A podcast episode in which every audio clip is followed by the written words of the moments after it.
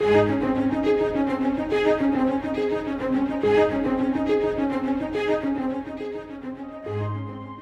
live in a very mobile world. Everyone is in a hurry to get somewhere.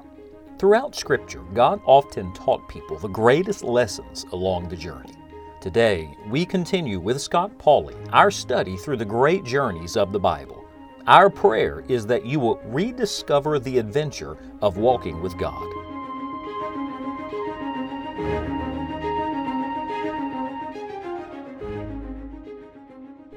From the time that the Lord Jesus Christ came into this world, it seems that his life was a constant journey. He was always on the move. For example, we know that he was born in Bethlehem, but you remember that very shortly after the birth of the Lord Jesus Christ, uh, Joseph and Mary were called on to run, uh, to flee into Egypt, to take the child. And so, first he travels into Egypt. And then uh, the angel of the Lord comes and says, All right, you can come back into the land now.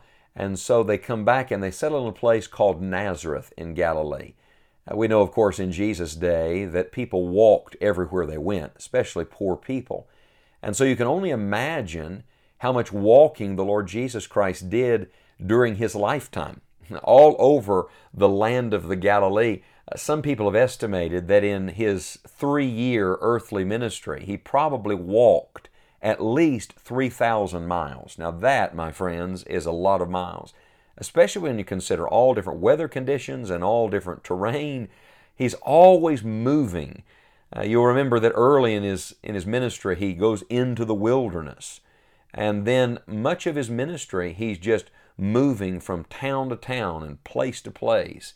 He is on a journey for the salvation of souls.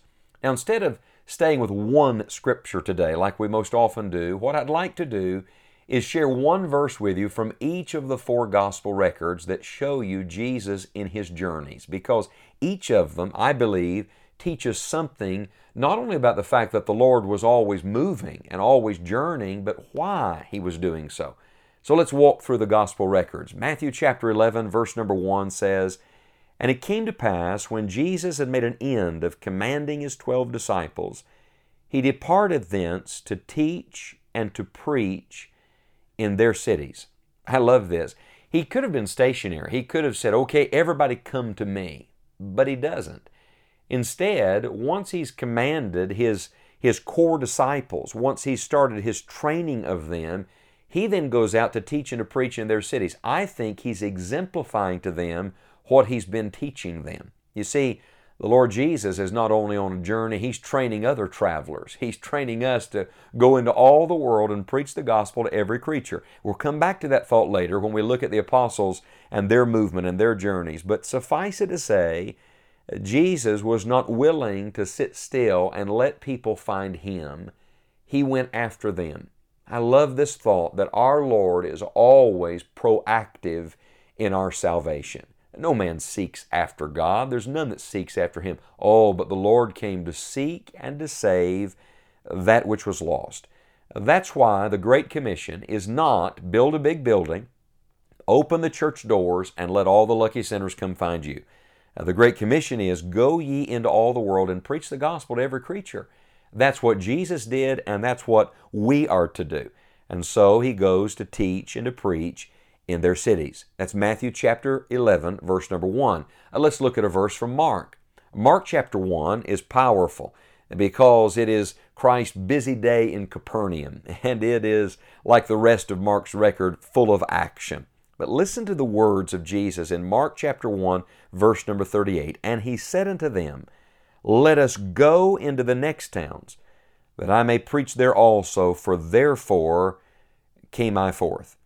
We read in the next verse that he preached in their synagogues throughout all Galilee and cast out devils. So he does what he says he's going to do. But listen to the words, let us go. Can you hear the Lord saying to you today, follower of Christ, let us go.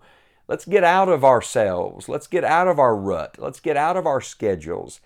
Uh, let's get out of just talking to one another and let us go to where the sinners are.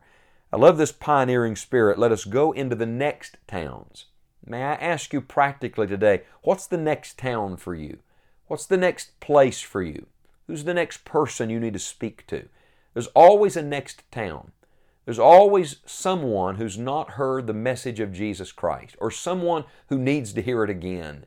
There's always uh, another family that you can get acquainted with or a person on the job you can strike up a conversation with. There's always an outlying area close to you, close to your Jerusalem, that needs to be evangelized. Let us go into the next towns. Jesus said that I may preach there also, for therefore came I forth. That's why Jesus came, to preach the good news to give the gospel of salvation. I say to you, that's why we have been sent forth, for the very same reason. So in Jesus' journeys, we're learning something about why we're supposed to be on the move. I enjoy travel. Sometimes it gets wearying and you can get road weary. Uh, but the great journey in life is not geographical, it's spiritual. It's not simply to places, it's to people. It's not to see things, it's to tell others that there is one way of salvation, and his name is Jesus Christ. So, Matthew 11, verse 1, Mark chapter 1, verse 38. Uh, let's go to Luke. What about Luke chapter number 13 and verse number 22? What a verse this is. Luke 13, 22, we read, And he went through the cities and villages, teaching and journeying toward Jerusalem. There's a lot to unpack in this one verse. For example, the Bible says he went through the cities and villages. Notice the distinction here. Uh, the cities, of course, are the large urban areas, the metropolitan places where there are great masses of humanity. Multitudes are there. And then there are the villages. I love the fact that our Lord loved the villages as much as the cities. You see, He's not willing that any should perish, but that all should come to repentance. And my pastor used to say that the great place to serve is the place of God's choosing. Some people say we've got to just reach the cities. Oh, we must evangelize the cities. There's no doubt about that. Uh, the, the Ninevehs of our world, the great metropolitan areas, they need the gospel. But so do the outlying villages. There's no small place when it comes to world evangelism because in the villages there are lost souls as well. So we go to every place and to all people.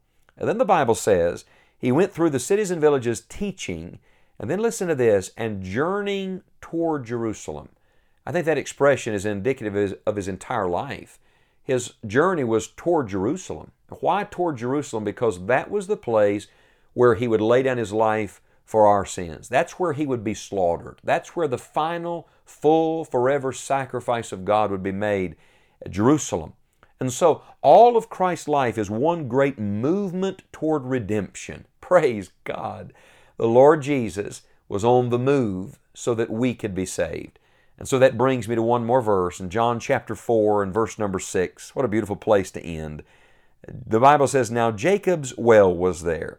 Jesus, therefore, being wearied with his journey, sat thus on the well, and it was about the sixth hour. And you might say, Well, what do we learn from that? Oh, you have to read the rest of the story.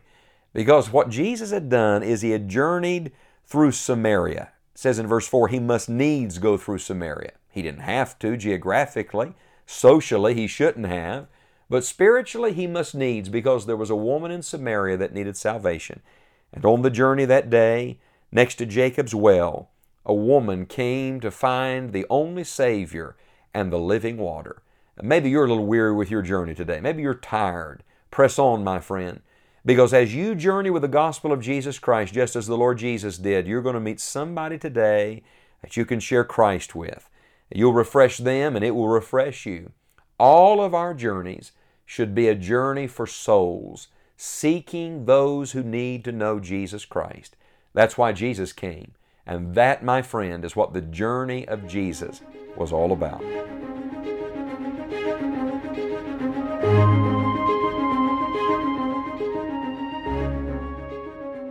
Thank you for joining us today for this time in God's Word.